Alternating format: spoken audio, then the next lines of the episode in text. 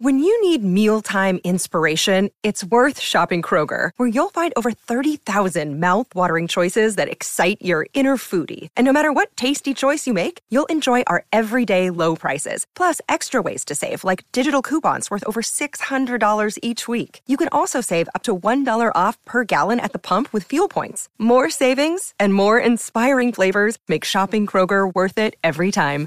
Kroger, fresh for everyone. Fuel restrictions apply. Another day is here, and you're ready for it. What to wear? Check. Breakfast, lunch, and dinner? Check. Planning for what's next and how to save for it? That's where Bank of America can help. For your financial to-dos, Bank of America has experts ready to help get you closer to your goals. Get started at one of our local financial centers or 24-7 in our mobile banking app. Find a location near you at bankofamerica.com slash talk to us. What would you like the power to do? Mobile banking requires downloading the app and is only available for select devices. Message and data rates may apply. Bank of America and a member FDIC. Sip on the go with a Starbucks iced shaken espresso. Our signature roast, shaken with ice, then finished with a splash of milk. Customize it to match your style on the Starbucks app. Make today a good day. 92% of households that start the year with Peloton are still active a year later. All because of a fancy bike? It's not just a bike. Peloton makes treadmills too. Eh, all treadmills are the same. Our treadmills can adjust speed and incline automatically so you never break your stride. Whether you're squeezing in a power walk or training for a marathon, Peloton can help you achieve your fitness goals. 92% stick with it. So can you. Try the Peloton Tread risk-free with a 30-day home trial. New members only. Not available in remote locations. See additional terms at onepeloton.com slash home dash trial.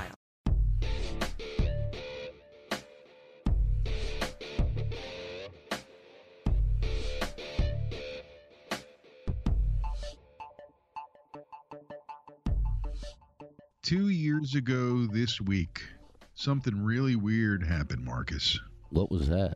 We started this fucking podcast. Two years already? It is our second anniversary episode of the Imbalanced History of Rock and Roll. I am Ray Coob, I'm Marcus Goldman. and we've been doing this for a while. We can go on for a lot longer. We're not proud. It's like Arlo Guthrie doing Alice's Restaurant Massacre. Our podcast is the Imbalanced History of Rock and Roll, and there's a reason for that, as we've said a few times, I guess, over the last couple years that we've been doing episodes. First things first, a couple of announcements. We kind of threw it out there that April is Punk Rock Month on the podcast, and we've got some fun stuff planned for some re-release episodes. We've been working on those episodes, cleaning them up, so to speak, uh, some of our earliest stuff, and then we're going to have a new episode of the podcast. Obviously, it'll be about punk rock, or it better be, right? It will be.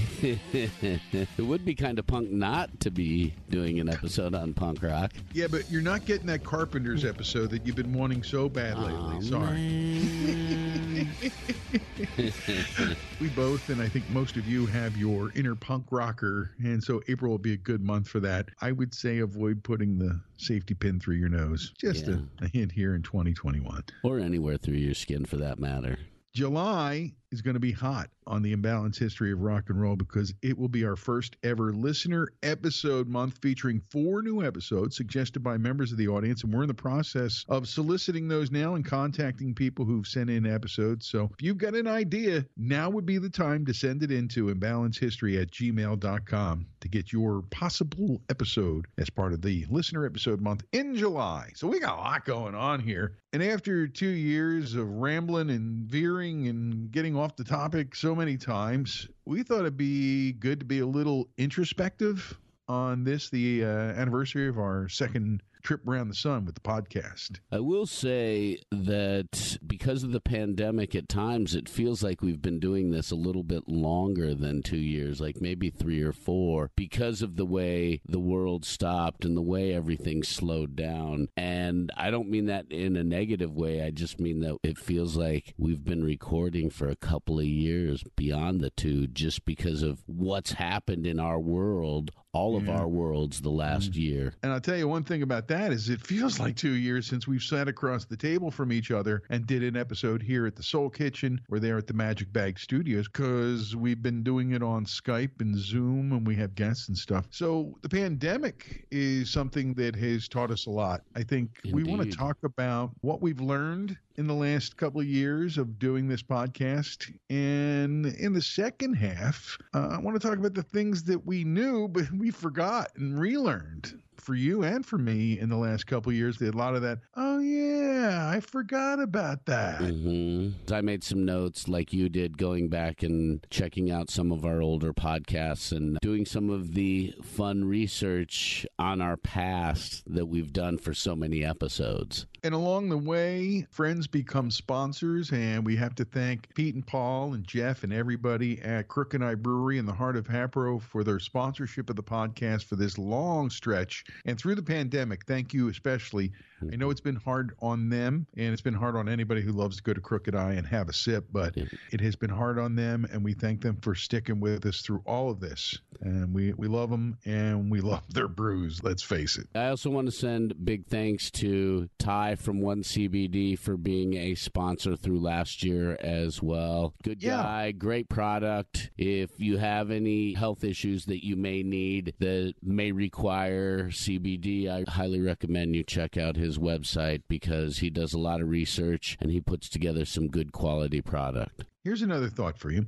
If you're a business person or you have a friend who's a business person, especially if you do a lot of business online, consider becoming a sponsor of the imbalanced history of rock and roll. The guys at Crooked Eye will tell you about how it's grown. If you want to talk to them, I can get you in touch with them. But best way to do that is to reach out to us on imbalancehistory at gmail.com. And thank you for considering that kind of support here on the imbalanced history of rock and roll. So let's talk a little bit about what we have learned, my dear Marcus, in these last couple years. We learned a lot initially about what podcasting is, what it isn't, and how it's different from broadcasting, which we're way more experienced in. making the transition in some ways from radio to podcasting is challenging because with radio everything is succinct you want to paint a big picture in as few words as possible whereas Right.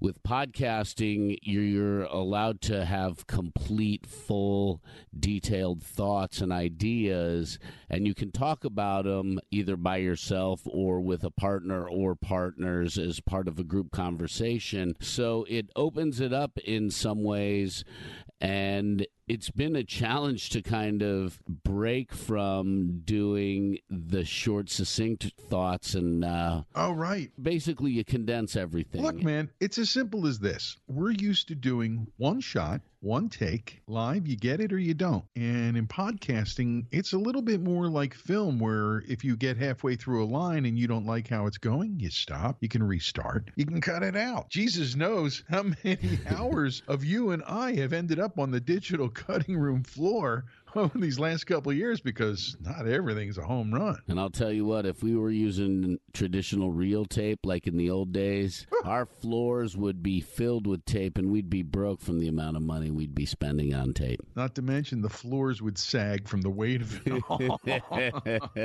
But let's talk about some of the stuff we actually have learned while doing the podcast these last couple years. For me, the number one is the existence of the actual holy grail of rock and roll, not the story of the devil at the crossroads, but Robert Johnson's guitar. The fact that Robert Johnson's guitar may be out there and may exist somewhere in this world and is undiscovered is more of a mystery to me than which of the three graves he's actually buried in, if And- any of them. True. I'm really stoked you mentioned Robert Johnson right off the bat because the humanizing of Robert Johnson and explaining that lost year and a half in a way, I think was one of the most important moments in the last 20 years in the history of rock and roll because it humanized Robert Johnson, like I said. And we learned a lot of that, Marcus, from the book Brother Robert, which was written by Robert Johnson's half sister, Annye C. Anderson, and Preston Lauterbach, who came on the podcast and talked to us about all this stuff and also verified the possible existence of Johnson's guitar, which was pawned after his death. Wouldn't it be something if Robert Johnson's guitar showed up out of somebody's someday. Private collection? I think it's out. If it's out there, somebody has it in a private collection. I think they're afraid to go public with it. But if it is out there, it would be great for Annye C. Anderson to be able to see it one last time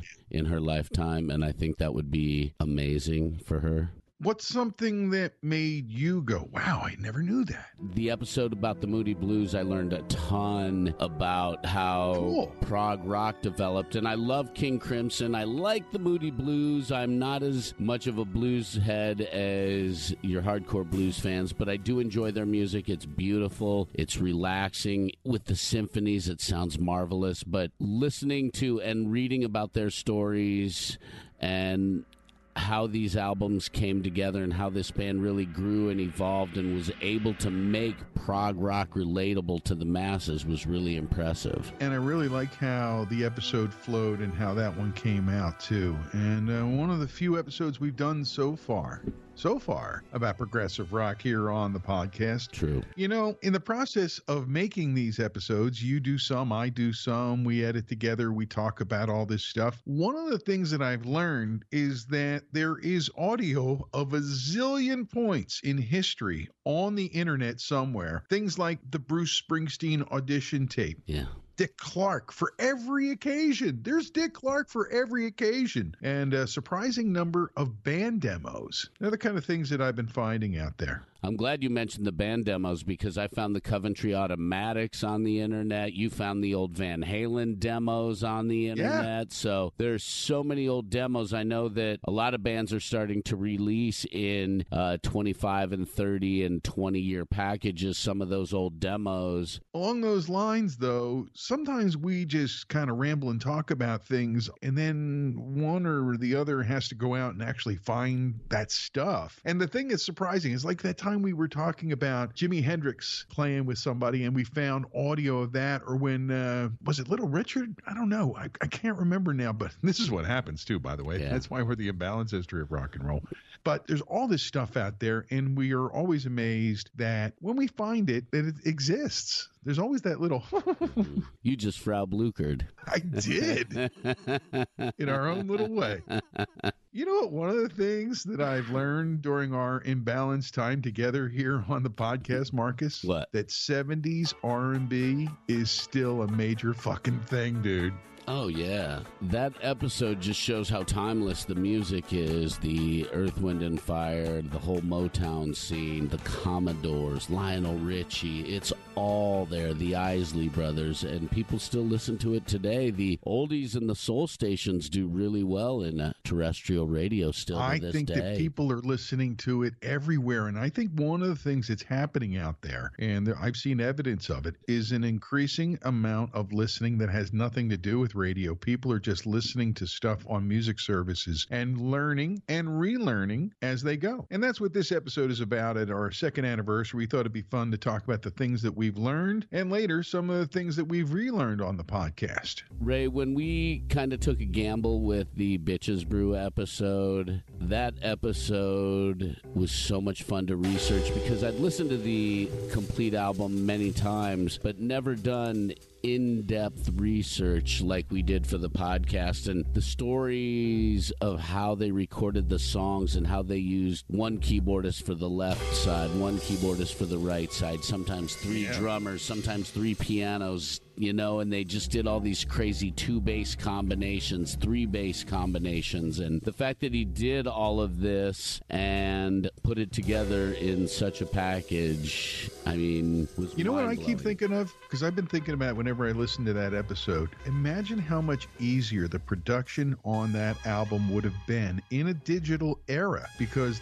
we talked a lot in the episode about how they had to actually cut and move stuff and dub stuff on analog tape, which is not an easy thing to do. No, but would it have had the richness and the depth that it has had it been done digitally? We don't have to answer that question.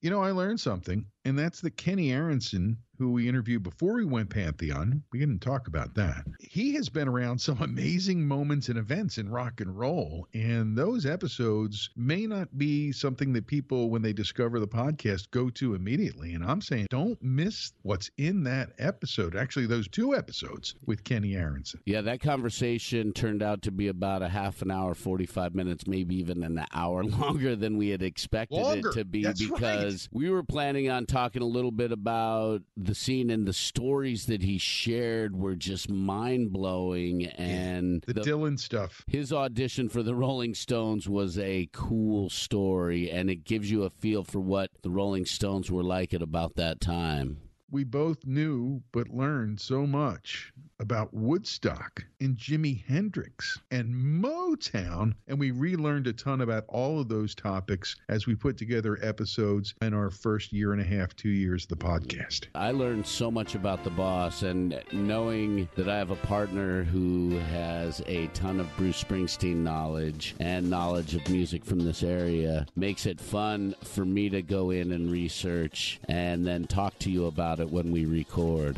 Look what it says on my screen right now now. Learned more about Springsteen. That's hilarious. and that's my next note because, as much as that's true about you and having me as a partner, I learned a lot more about him and everything that we've talked about as part of his career and life during the research for that episode. And I read and learned a lot. Me as well. And I can't wait to read and learn more about him and go into depth and detail about some of the albums that he has released. Also, he and Barack Obama are doing a podcast that's pretty yes, good as well. I recommend you check it out. I've listened to one episode so far, and it's pretty fun to listen to.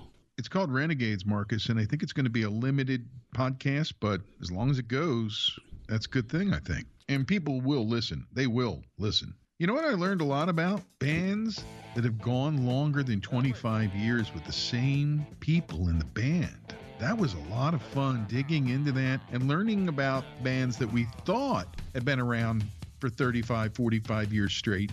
But remembering, relearning that in the middle they had that three year break or, you know, bands that didn't talk to each other for a while or still don't. So there's that. But I learned a lot about bands like that. And during that, gained a new respect for ZZ Top, which led to our episode about them, which also was a very good learning experience as well. Oh, yeah, I learned so much about ZZ Top, and it gave me an even greater appreciation for that band as I listened in depth to their music a lot more. Their sound just makes you feel really good. You can hear the blues in it, but I really enjoyed doing the research for that episode and learning about the band. And I think my favorite part was when the drummer drove all the way to uh, Houston, I think it was, to meet up with Billy Gibbons because he knew that he had to play with this guy. He knew it, and he just got in his car, went, and made it happen. And we have ZZ Top. Here's one of the cool things about doing this podcast with you. You start talking about ZZ Top and your feels on that, and I knew that the next fucking words out of your mouth was going to be about Frank the drummer. Yeah. And, you know, because you got so into him as a character, and I could tell that if you two were hanging out, it would be hysterical. In fact, I got a feeling Billy and Dusty be like, hey, we should put these two guys together a long time ago. This is entertainment now. You know, I really think that there's that kind of a connection between you two as people even though you've never been a speed freak who sold everything and ran halfway across the state for whatever, you know. It's crazy. Love Good that stuff. story. Hey, listen, it's all part of the party here on the Imbalanced History of Rock and Roll. Not only do you get to say, What? but occasionally we do too because we are sometimes gobsmacked by the things that we learn. And we learned a lot when we talked to our old friend Johnny Z, John Zazula, co founder of Megaforce Records. And sadly, since that interview, he lost his co pilot, his co person. Marsha passed away recently. And uh, sending out love to everybody in the Megaforce fam, mm-hmm. especially uh, Johnny and Ricky and, and the others who are like family, and you know who you are. But he is just a force of nature, and um, hope he's doing okay. Learning is one of the biggest aspects of this podcast, and I admit that I do not know a lot about the blues, even though I enjoy the hell out of the music. I have a, a fuck ton to learn about the blues, and we've started touching on people like Howling Wolf. We've touched on Screaming Jay Hawkins. You know, we've touched on Buddy Guy and Albert King and some of the other amazing blues people throughout the long storied history of the blues. But I think what excites me the most about this is digging in to learn more and more about the blues because I kind of have a jonesing wow. to learn about the blues because of people like Screamin' Jay and Howlin' Wolf and some of the other big beasts in the blues lore. I think we both learned that we have blind spots. And the neat part of our working relationship here is that we got each other's back on that. We're almost like a TV series cops that way. I got your mm. six, you know? you know what I didn't really know is the importance of two things in the history of hip hop, and that's the music of Kraftwerk and a rolling drum machine. Chris Schwartz told us all about that and how that all came together in the uh, interview we did with him, which was a whole lot of fun and brought in a different angle for us. We hadn't done a whole lot on uh, hip hop at that point. As we continue to go and grow the podcast, God knows what we'll be talking about in two years from now. We're still going to be doing this in two years, right? Absolutely. I don't plan on not doing this in two years. Absolutely. One of the things I truly enjoyed about the last two years was delving into the music and culture of Laurel Canyon, and your production work on that was fantastic. And our work together was both informative to me and to others. Obviously, people have told us about that. Mm-hmm. And we also learned together why Johnny Cash always wore black. I ah, love that episode. That was a fun episode. And Johnny Cash, a fascinating character. He's pretty punk rock for his country as he is, too, if you really think about it. He had the attitude before anything was formalized regarding punk rock. Let's just say that. True. The Seattle episode that we did, the Seattle Syndrome, learning Yeah. about bands like the Sonics and the earlier bands before we really jumped into the meat of it, like the U-Men and bands like that, and really learning about that stuff, yep, was so much fun. And I still have The Witch in regular rotation on my playlist. I love that song from the Sonics. That song rocks. I just love watching him geek out, ladies and gentlemen. You know, but we talked about that from the earliest days of doing this podcast because of the commonality of the music, and I think that's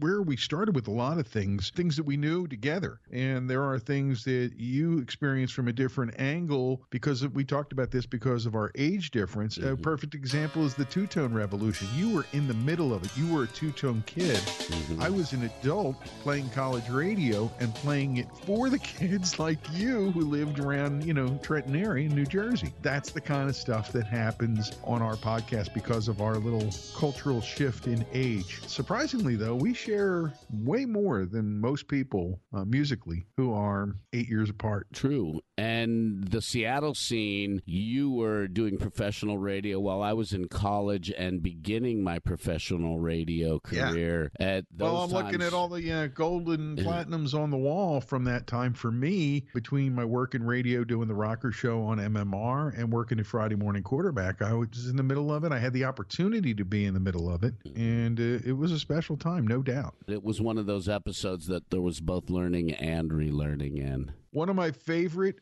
episodes that we made, and I think we were doing this remotely at that point, was watching you completely, totally lose it as a geek when we did the episode about one of our favorite glam dandies, Marc Bolan, and his band, T Rex. Oh, look, he's making the face already.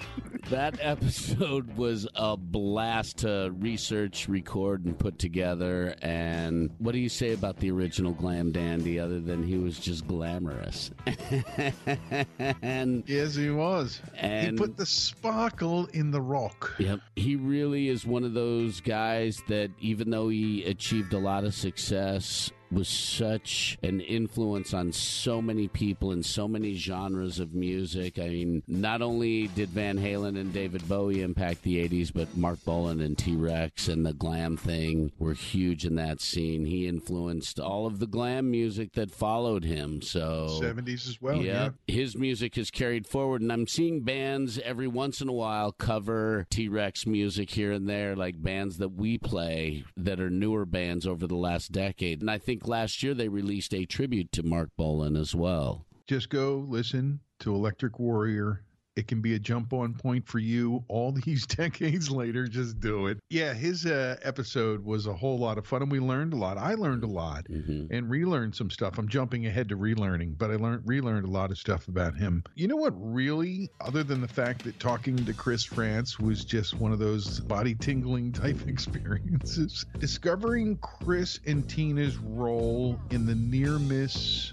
of the Clash reunion and their role in connecting Joe to Mick even though it didn't work out. And his telling of that story is just amazing. great stuff. Just great stuff. Remain in Love. His book is out. Tina's book is coming. Get ready, folks. Another area that I learned a lot about was the Marvin Gaye story. And I think that is an important story. I knew that his father had shot him, but the whole psyche behind Marvin Gaye and his whole deep story, I didn't know very much about at all. So learning about Marvin Gaye was so much fun because he was such a genius and such a force in rock and roll and an influence whose music still live strong today. We're talking about some of the episodes where we learned, but by no means does it mean that the other episodes that we've done mean anything less or more to us. It's kind of like songwriting. The songwriters will tell you they can't tell you which is their favorite song that they've written because it's like children. Mm-hmm.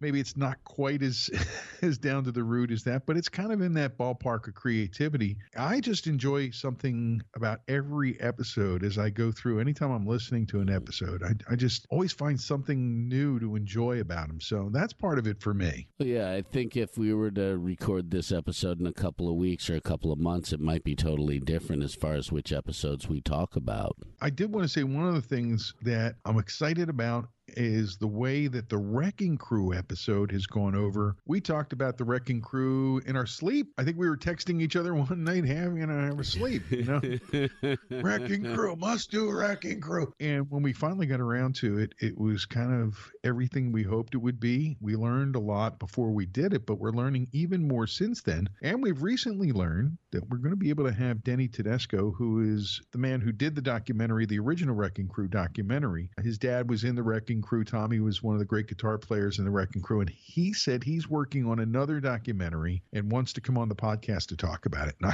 I, I like, come on, man. So that's one of those things you're going to look forward to a little bit if you're a fan of that episode and of the music that they helped to create. Moving into uh, the, the third year of the podcast. By the way, a lot of the people that I'm learning about now in the Wrecking Crew are exactly the guys that we indicated were joining Seals and Crofts on their records in the 70s, which is why I think Denny feels like he needs to do another part of that documentary. Odds are the fact that the Wrecking Crew was involved in thousands and thousands and thousands of songs. You like yes, a lot of the songs thousands. that the Wrecking Crew played on. so they were an important part of all of our lives because of the music that they were a part of. One of my favorite things to learn about the Wrecking Crew was the fact that people like Hal Blaine were so involved in the direction of the song and the direction of the sound sound behind the lyrics. Yes, yeah. the arrangements that I was blown away by that. But it just shows you how important the Wrecking Crew really was. Well, we've talked for a while here about the things we've learned doing this podcast during the last two years. It is the second anniversary of the imbalanced history of rock and roll. And before we go to the mid roll, once again, want to remind you to celebrate the beginning of our third year, I guess. April is Punk Rock Month on the podcast. We'll be uh, presenting three classic episodes episodes and one new episode about one of your punk rock favorites. It's going to be a whole lot of fun. And then July is listener episode month featuring four new episodes suggested by you, the audience. And we're in the middle of uh, putting that together now. That's another thing before we go to the break. It seems like we always put together this great plan for the next six to eight weeks, and then five things happen to blow it up.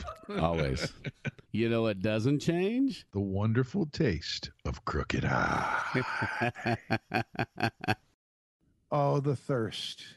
You can feel it building as we're doing the first half of an episode, but man, I really need this pint in my hand that is brewed by Jeffrey in the back room, right there at the brewery at Crooked Eye in the heart of Hatboro. I know you love your favorite brews there too, buddy. Absolutely. Which uh, pint do you have in your hand? I'm holding a pint of the Burro Blonde, which is a nice cream. Oh, that's really good. It's a nice lighter tasting beer.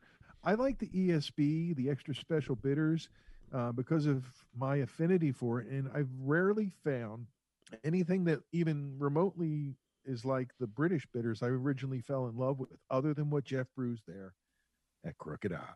Some good beers at Crooked Eye. Another one to check out if you like ales is the Golden Eye. It's a clean ale, man. It is so nice. There's all kinds of flavors and all kinds of things, ciders and all kinds of beverages for you right there at York and Montgomery in the heart of Hatboro.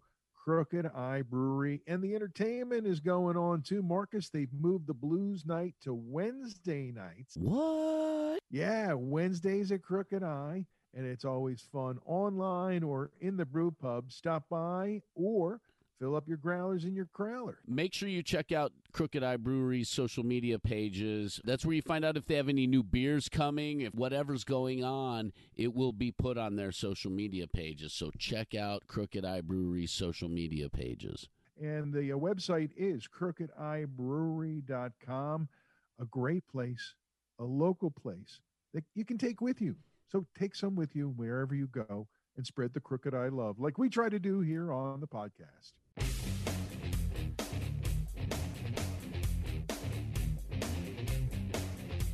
Back for the second half of our episode about our second year of the imbalance history of rock and roll. And uh, feels funny to say that. Like, yeah, we're starting our third year we haven't taken a whole lot of time to stop and count the roses, if you know what I mean. oh, by the way, during the uh, mid roll, I put on another half pot of coffee. So if you hear brewing in the background, buddy, I'd send you a cup, but all I have is my imbalance history of rock and roll mug, and I can't transmit via this thing. But maybe we can get these out to folks, uh, show some pictures on the social media, maybe see if people are interested in these.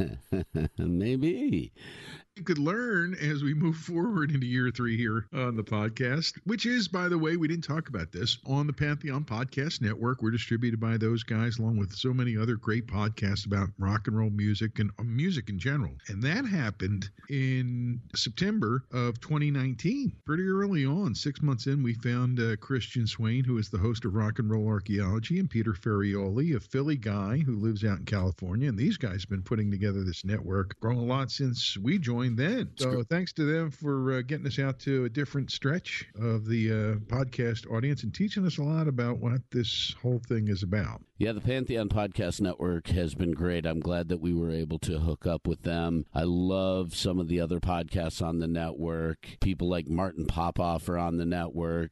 Yeah. So they have some big names. Moon Zappa's on the network. Yes, you just joined. Yep. So there are so many big names, as well as so many people like us that are regular people like all of us that just are passionate about music. And to hear some of the great perspectives about music on the network is really fun. So I highly recommend recommend you check out some of the podcasts that are out there.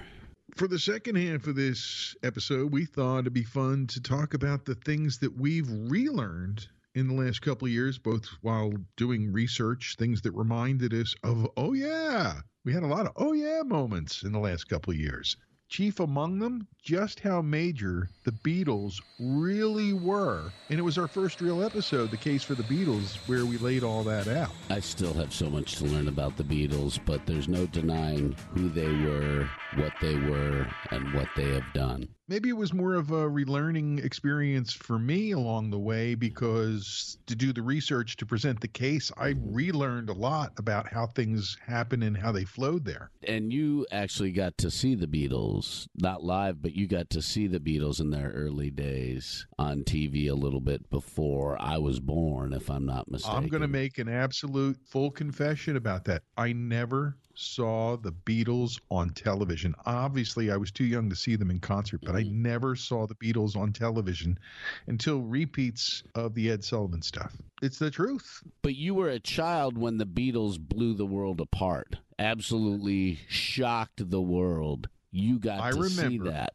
Walking across the back alleyway. There was an alley that ran between the blocks, like a, a, driveway, a common driveway that led to the garages under row homes in Northeast Philly. I remember walking down the alley to the corner store and hearing Love Me Do coming out of a kitchen window across the back way and girls screaming. And that's the first I remember the Beatles. that's how it was. it made me think if this is rock and roll, yes, I'd like some more, please. Now, that was our second episode, and it, and it wasn't long, Marcus, till we discovered a lot of things in our first family tree dissection of the Yardbirds. I discovered a connection between the Mahavishnu Orchestra and the Yardbirds via the Graham Bond Organization and John McLaughlin. I was mind blown. that was a complete learning experience for me. I only knew that Eric Clapton, Jeff Beck, Jimmy Page were part of the Yardbirds. I didn't know a lot about the Yardbirds. I still don't know enough about the Yardbirds, but I learned so much from the family tree and the fact that Kenny Aaronson is playing with the Yardbirds today Yeah, when they tour. Currently not on the road due to the pandemic, but when they get back out on the road, Kenny Aaronson will be back out with the Yardbirds. Well, I'm talking about what I relearned. What did you relearn along the way? most of the stuff that I relearned was a lot of the little 80s alternative, 70s punk rock facts. Be- to me, it was the alternative Bible and very much one of the big music magazines that I read at the time, like Rolling Stone and a few others. But Trouser Press taught me so much about the alternative bands I was listening to the English Beat, the mm-hmm. Specials, U2. Relearning Bono's nickname came from his buddy Guggi of the Virgin Prunes, and he was Bono Vox of O'Connell Street.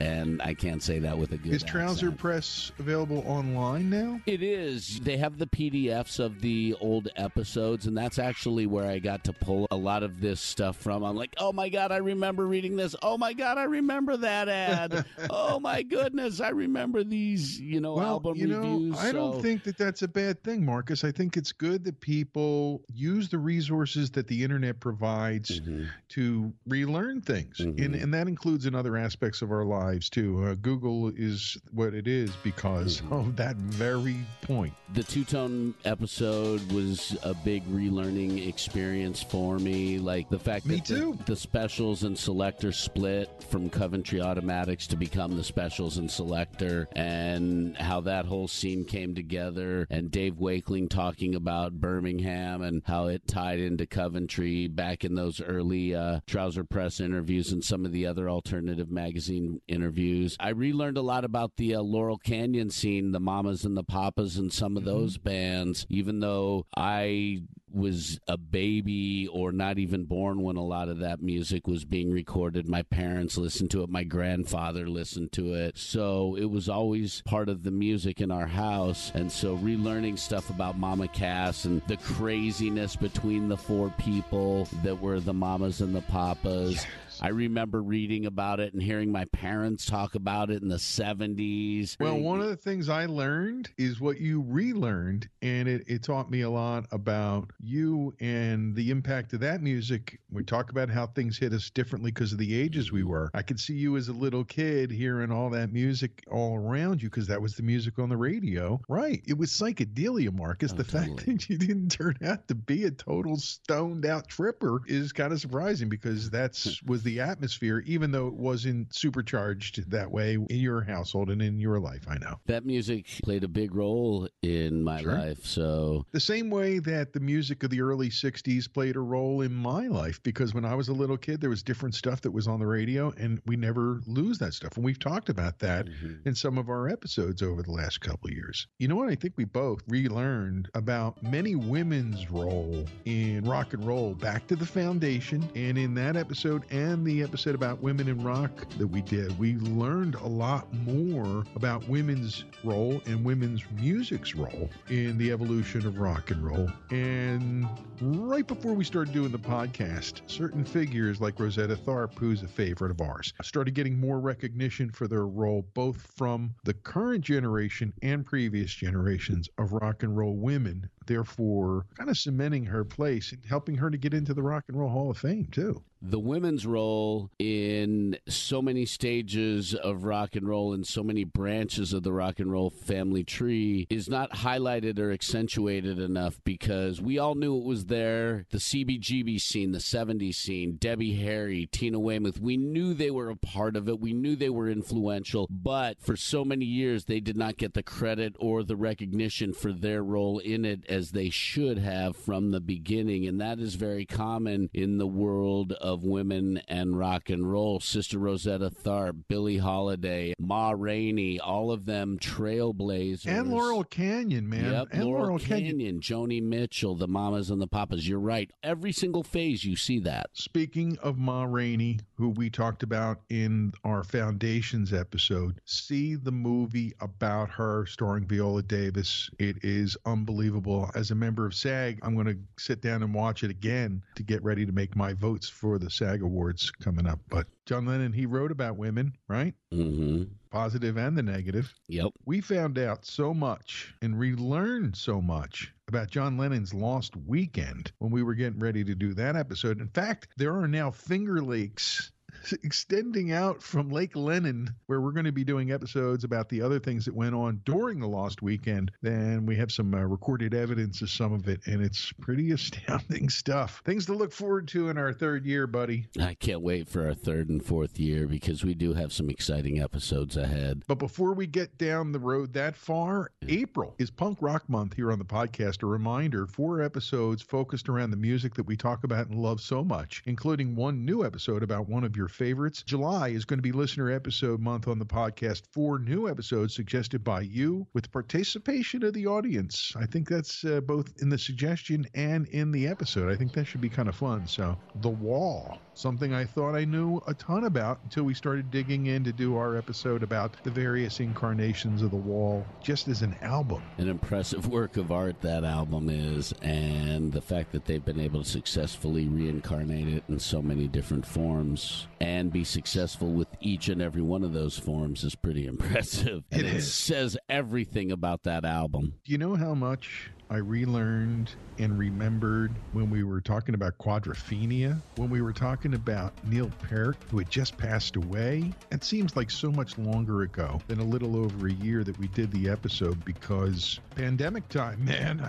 I mean, I don't know about you. It's like the year seems to go on forever, yet everything seems to go by pretty quickly. And right at the beginning of it, we talked about Neil's passing, an episode that we didn't want to do. Felt we should. And all time and reality has been Yeah. suspended for some degree. I learned a ton about Neil Peart in that episode. I really did. I relearned a ton too. Another episode, the Tom Petty Wildflowers episode. I really relearned a lot about Tom Petty, having been a fan of his since the early days and him making a mark on me as a younger kid and following it. One of the things I learned there was that Wildflowers was almost a double album, and that was on my list of things to talk about too. I did not know that until we dug into it. But hearing some of the other songs that were part of the Wildflower sessions, it could have easily been a double album and a damn good double album. And now there's something else coming out, which is disc of alternate versions or something like that. I just saw it this morning while I was making coffee. I'll have more on that the next time we talk about Tom Petty. Can I talk to you about a guy who died in 1969 who inspired one of the great rock film documentarians to make a film about his passing and the police case involved in it that turned into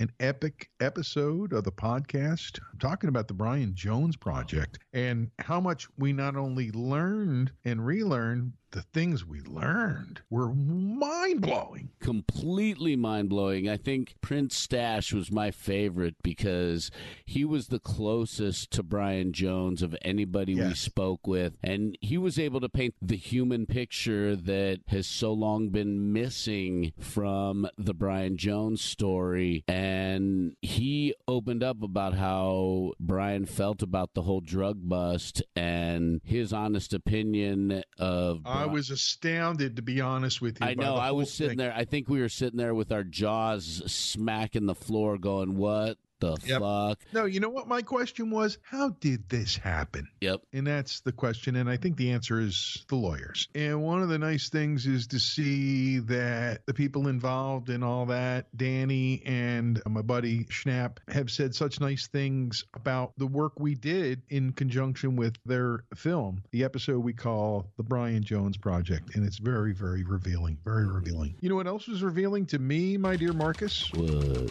in the Kevin Godley interview how the video for Rockit for Herbie Hancock, how that whole thing went down. When Kevin Godley told us about that, it's another mind blower. And we learned about stuff while relearning about that video. Another episode where we did exactly that. Peter Gabriel's "So." That was. I a- have that on my list. It's next. Are you looking at my list, man? Come on. Yeah, I'm spying. Totally. Yeah, that was totally. I'm spying. Seriously, the whole story and adding the musicians like Manu Katché to the picture and talking about his little beef with Peter Gabriel right at the beginning, like, I ain't doing no second take. I did it right. That's the feel.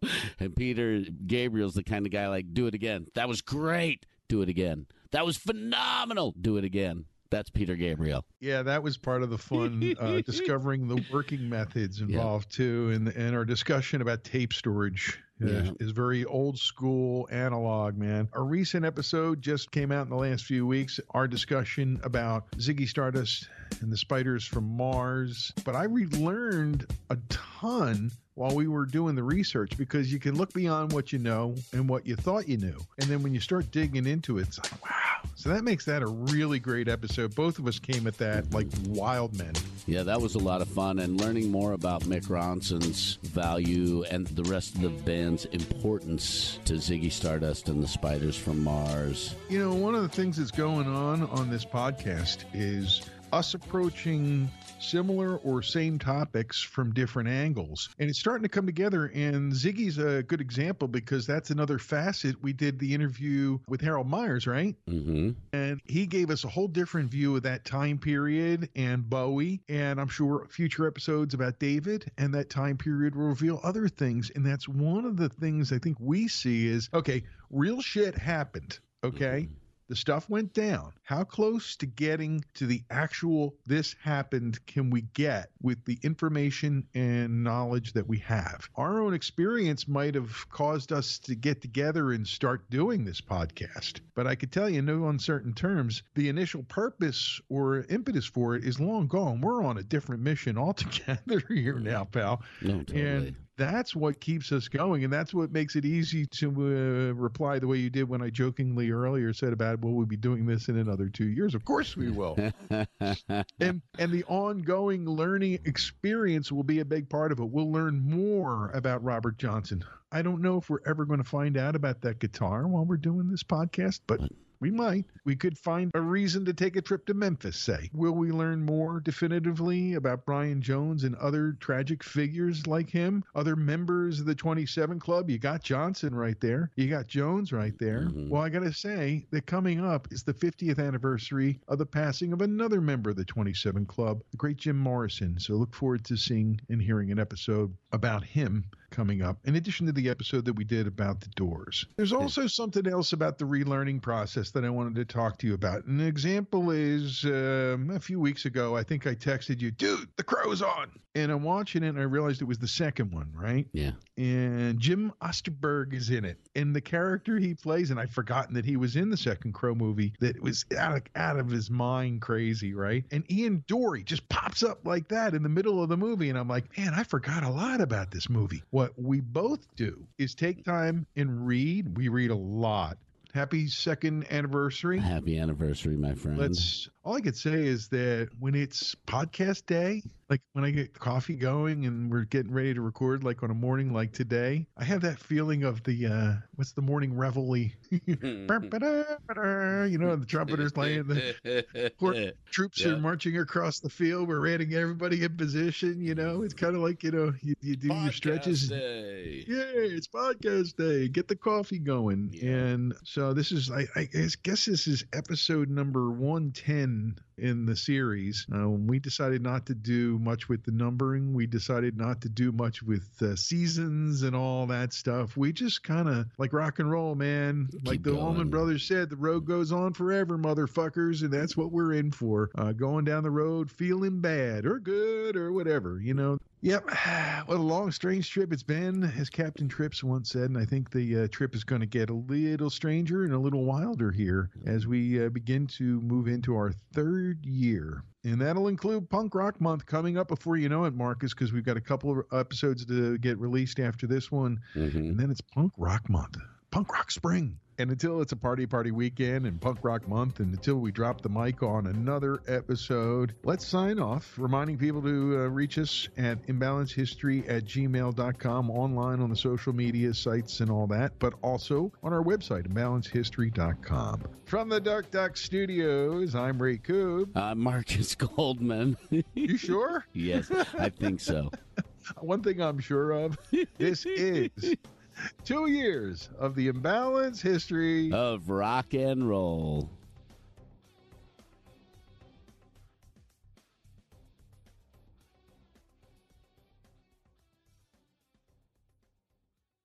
92% of households that start the year with Peloton are still active a year later. All because of a fancy bike?